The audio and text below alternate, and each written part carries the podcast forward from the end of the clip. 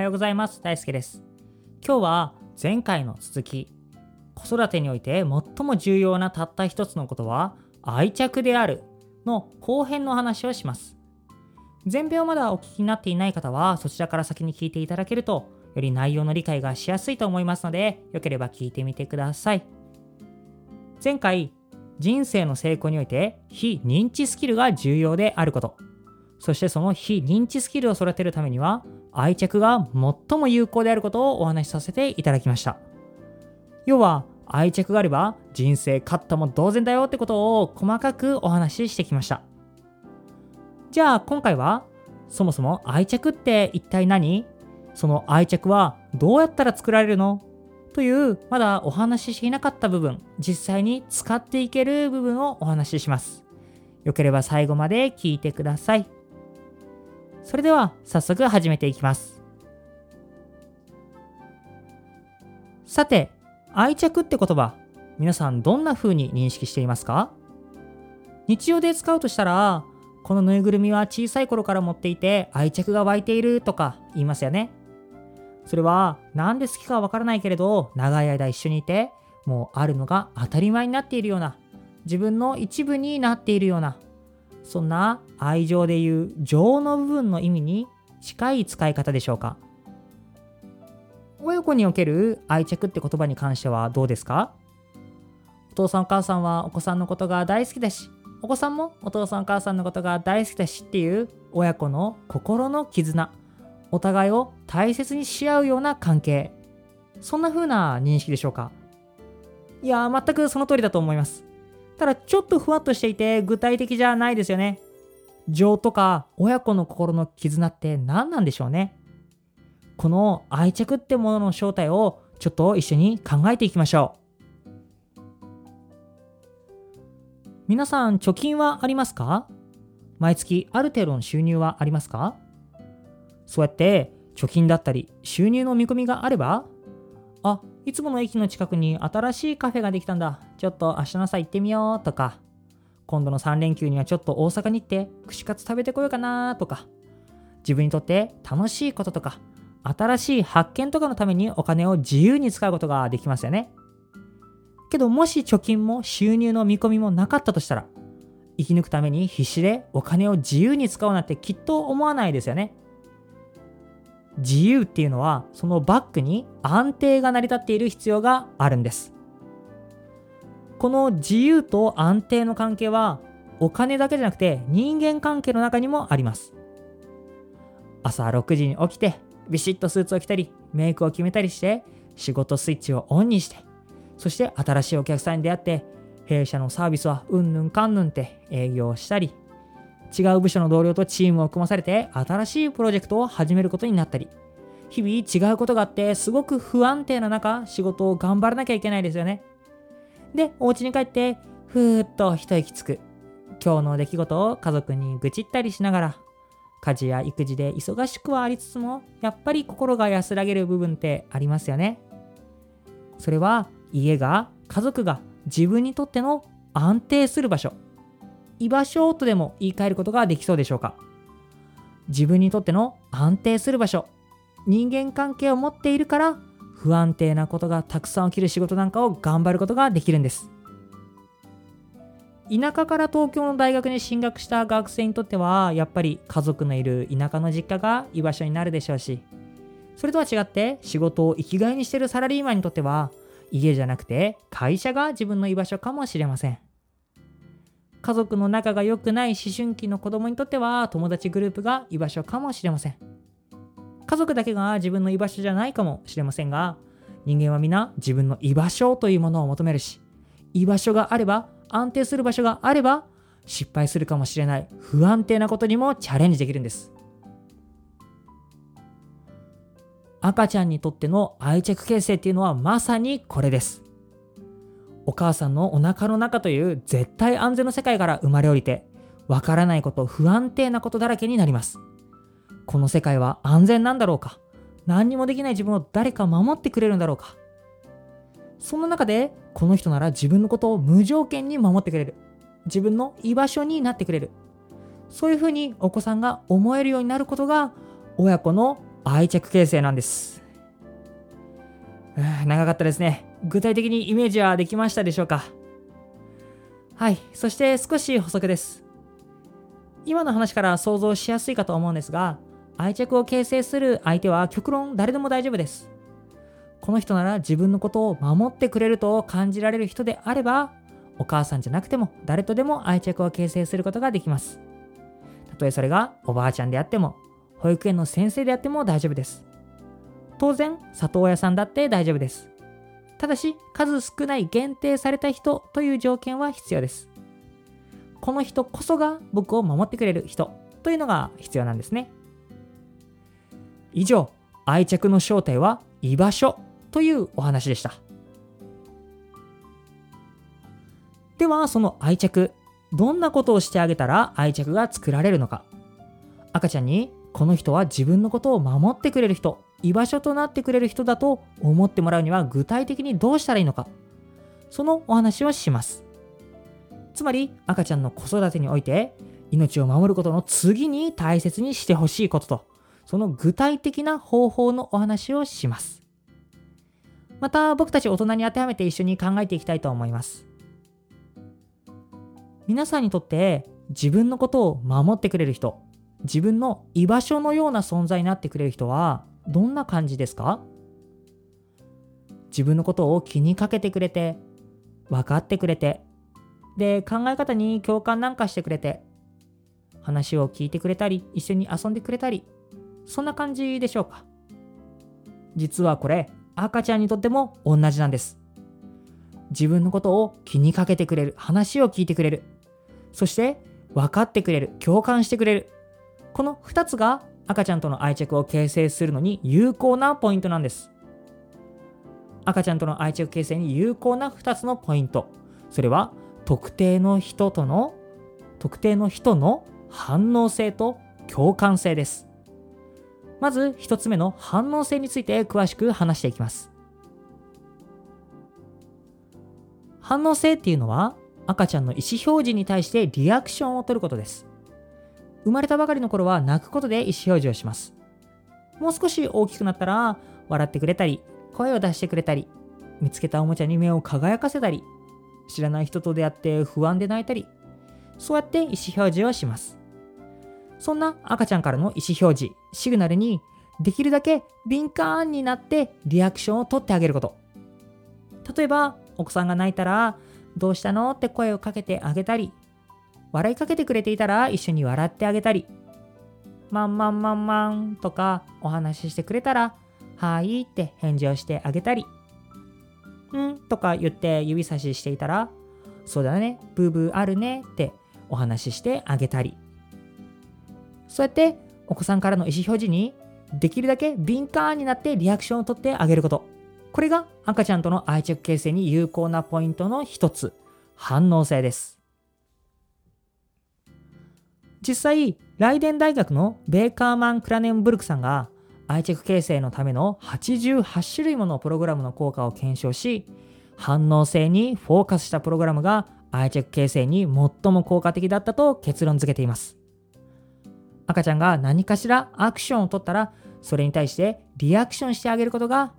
ああ、この人は自分のことを気にかけてくれて、話を聞いてくれる人なんだなーって思わせることができて、自分のことを守ってくれる人だと思ってもらうことに役立つんですね。ただ、今の話すごくシンプルですけど、きつくないですか？赤ちゃんの一挙手一投足すべてにリアクションを取るなんて不可能ですよね。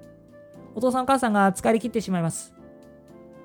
ここでもう一つのポイント、共感性のお話をしたいと思います。共感性っていうのは赤ちゃんが意思表示した時のその意思の種類喜びとか悲しみとかそういった種類が分かった上でつまり赤ちゃんの気持ちが分かった上でその気持ちに合ったリアクションをとってあげることです。楽しい時には楽しい気持ちに悲しい時には悲しい気持ちに共感してあげることです。例えばですけどあーなんかお腹すいたなーなんて考えてる時に人の気持ちを読めない友達がおい、なんか元気ないやん。辛いことでもあったって言われても、いや、違うからって気持ちになりますよね。他にも、疲れていて眠いのに真夏の熱帯夜で眠れなくてイライラしている。その時に、イライラしてるん？愚痴いくらでも聞くよって言われても、ああ、ありがとう。でも今はお願いだから寝させてって気持ちになりますよね。反応性が高いことは大切なんですけれど、反応性が高い上で共感性も高いことが実は大切になってきます。この人は自分のことを気にかけてくれて話を聞いてくれるだけじゃなくって分かってくれた上でさらに考え方に共感までしてくれる。もう大好きみたいなね。で実際赤ちゃんの気持ちを正しく察する力が高い方が親子の愛着形成は安定していたようです。お子さんの人生の成功に最も重要な愛着を作るためにお子さんの一挙手一投足全てにリアクションをとってかつお子さんの気持ちを正しく理解しなさいっていうもう仙人のような境地に達していないとほぼ不可能なお話をしてしまいました。もちろんパワーのある親御さんだったら全部してあげたらいいと思います。けど実際はそんなことないですよね。なので皆さんが使いやすい知識となるように実践しやすい方法となるように手を抜いてもいいポイントをお伝えしたいと思います。それは赤ちゃんのどんな種類の気持ちを分かってあげることができていると愛着形成に効果があるのか。言い換えるとスルーしてしまったとしても大丈夫な種類の気持ちって何なのかというお話です。山形大学の本島優子さんがこんな研究を行いました。赤ちゃんの喜びの感情悲しみの感情怒りの感情疲れや眠気といった感情。その他、興味関心なんかの感情の5つのカテゴリーに分けて、どんな種類の気持ちを分かってあげることができていると、愛着形成により良い効果があるのか調べました。その結果、赤ちゃんの喜びの感情と悲しみの感情の2つを分かってあげることができていると、より愛着形成に効果があったようです。これ面白くないですか？つまり、怒りとか眠いとか、興味があるとか、そういった赤ちゃんの気持ちにはお父さんお母さんが積極的に共感しなくてももっと言うとスルーしてしまったとしても愛着にはあんまり関係がなかったってことですね。でもまあ考えてみれば確かにそうですよね。怒りに共感するって敵の敵は味方みたいな感じでどちらかというと同盟関係に近いですよね。自分を守ってくれる人とは違うかもしれません。でも喜びに共感するのは楽しいなって思っていることに一緒に笑ってくれる。赤ちゃんが帰ってきたお父さんに会えて嬉しいなって思ったらお父さんも嬉しいなって思ってくれる。そういうのはやっぱ心の絆を作っていくには大事そうですよね。悲しい時に悲しかったね、よしよしって励ましてくれると、ああ、この人は自分のことを分かってくれて守ってくれる人なんだなって感じそうですよね。あと、疲れや眠気の感情に対しては共感しなくてもいいっていうのは朗報じゃないですか？夜中に赤ちゃんが寝てくれなくてずっと抱っこして揺らしていて腱鞘炎にまでなったお母さんに出会ったことがあります。泣いていたら確かにどうしたのかなと気にかけてあげることは必要ですけれどその泣いている理由がお腹が空いたとかどこか痛いとかそういうわけではないと検証した上でそして眠りやすいような環境に整えてあげた上でそれでも眠いだけで眠れなくて泣いているだけなら、ドシッとするを決め込んでいいわけです。好きな音楽を聴いたり、動画を見たりしていいわけです。ネグレクトなんかじゃありません。そこでしっかり心の余裕を確保して、日中、赤ちゃんの喜びとか、悲しみとかにどんどんリアクションをとっていってあげましょう。あと、興味関心に関しては、ここは愛着とは関係がないようですけれど、発達とは関係がありますので、まあ、ほどほどに共感してリアクションを取っていってあげることをお勧めします。さあ、ここまでを一旦おさらいします。赤ちゃんとの愛着を作っていくために具体的にしてあげられることは2つあります。1つは赤ちゃんからの意思表示にできるだけ敏感になってリアクションを取ってあげること。例えば、お子さんが泣いたら、どうしたのって声をかけてあげたり、笑いかけてくれたら笑いかけてくれていたら一緒に笑ってあげたり、まんまんまんまんとかお話ししていたら、はいって返事をしてあげたり、んとか言って指差ししていたら、そうだね、ブーブーあるねってお話ししてあげたり、そうやってリアクションをとっていってあげましょう。そしてもう一つは赤ちゃんの感情、特に喜びの感情と悲しみの感情に共感してあげること。例えばお父さんが帰ってきたことを喜んでいたら、パパ帰ってきたね、嬉しいねって共感してあげたり、テーブルの上にあるおもちゃが欲しくてよじ登ろうとしたけど失敗しちゃって泣いている時失敗しちゃったねよしよしって励ましてあげたりそうやって特に喜びや悲しみの感情に共感していってあげましょう。そうやって自分のことを気にかけてくれて分かってくれる人に対して赤ちゃんはこの人なら自分のことを守ってくれると感じることができるんです。ここまでいいでしょうか？では最後に、そうやって作られた愛着がお子さんの人生にどんないいことをもたらすのか、そこをお話ししたいと思います。前編で愛着があれば、ストレス応答システムをちょうど良い具合に抑えることができて、それによってちょっとした失敗を恐れることなくいろんなことにチャレンジできる子に育つ。また愛着があればストレスによる前頭前野のダへのダメージをなかったことにできて自分をコントロールして物事にコツコツと取り組むことができる子に育つ。こういった内容のことをお話しさせていただきました。その話もここまで話を聞いた後だと納得いく話になっていませんか？自分の居場所から一歩外に出たこの社会にはいろんな危険、不安、嫌なことで溢れているんです。社会がたとえそんな、そんな場所だったとしても自分のことを絶対に守ってくれる人がいるという安心感はそのストレス大したことじゃないよ失敗したらまた戻っておいでって感じさせてくれるんですそれによってストレス応答システムを過剰に働かせておく必要はなくなるし脳にダメージを与えるほどの重大なストレスになってしまうこともないんですその結果失敗を恐れることなくいろんなことにチャレンジできて物事にコツコツと取り組める子に育つんですそして今のお話からお父さんお母さんにはこういうふうにお子さんと関わってほしいというポイントがあるんです。それはお子さんが何かしらのストレスを受けた時例えば階段をよじ登っている途中で失敗してしまったとか犬に吠えられて怖い思いをしたとか近くにママがいないことに気づいて不安になったとかそんなストレスを受けた時にそのストレス大したことじゃないよ嫌なことがあったら戻っておいでってお子さんが感じられるようにお父さんお母さんはお子さんを守ってあげる。落ち着かせてあげる。安心させてあげる。そんな風に関わってあげてほしいと思います。くれぐれも泣いてばっかじゃ強くならないよみたいなあえてストレスをかけて鍛え上げるみたいなそんなスパルタなスタイルは赤ちゃんの時代は避けてくださいそして一つ補足です今のお話は赤ちゃんがストレスを受けないように前もって避けた方がいいという話ではありません。それでは逆にストレスを受ける経験が少なくなってストレスへの耐性を育てることができません。ストレスを受けた上でそれから守ってもらえる経験を通してストレスへの耐性が育っていくんです。そしてちょっとした失敗があったとしてもああ、あの人が守ってくれるから失敗しても大丈夫って確信できるんです。いろんなことにチャレンジできる子になるんです。そしてそれがその子の人生の成功をもたらしてくれることでしょう。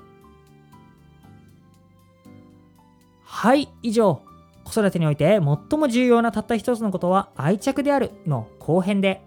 最初に愛着の正体は自分のことを無条件に守ってくれる。自分の居場所となってくれる。そういうふうに特定の人に対して感じることであるというお話をさせていただきました。そして次にその愛着というものを作っていくためにはどうしたらいいのか。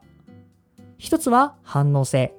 赤ちゃんからの意思表示に対してできるだけ敏感になってリアクションを取ってあげること。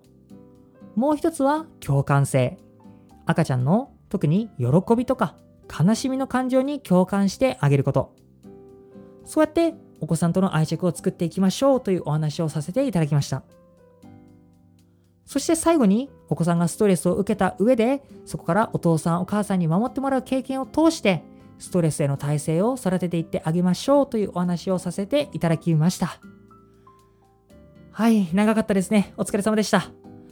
どうでしたか？2回にわたって愛着のお話をさせていただきましたが愛着の理解は深まりましたか？皆さんはなんとなく愛着は大事ってことを聞いたことがあったかと思いますがこれだけお子さんの人生に関係してくるんですね。いやもう愛着があれば人生勝ったも同然です。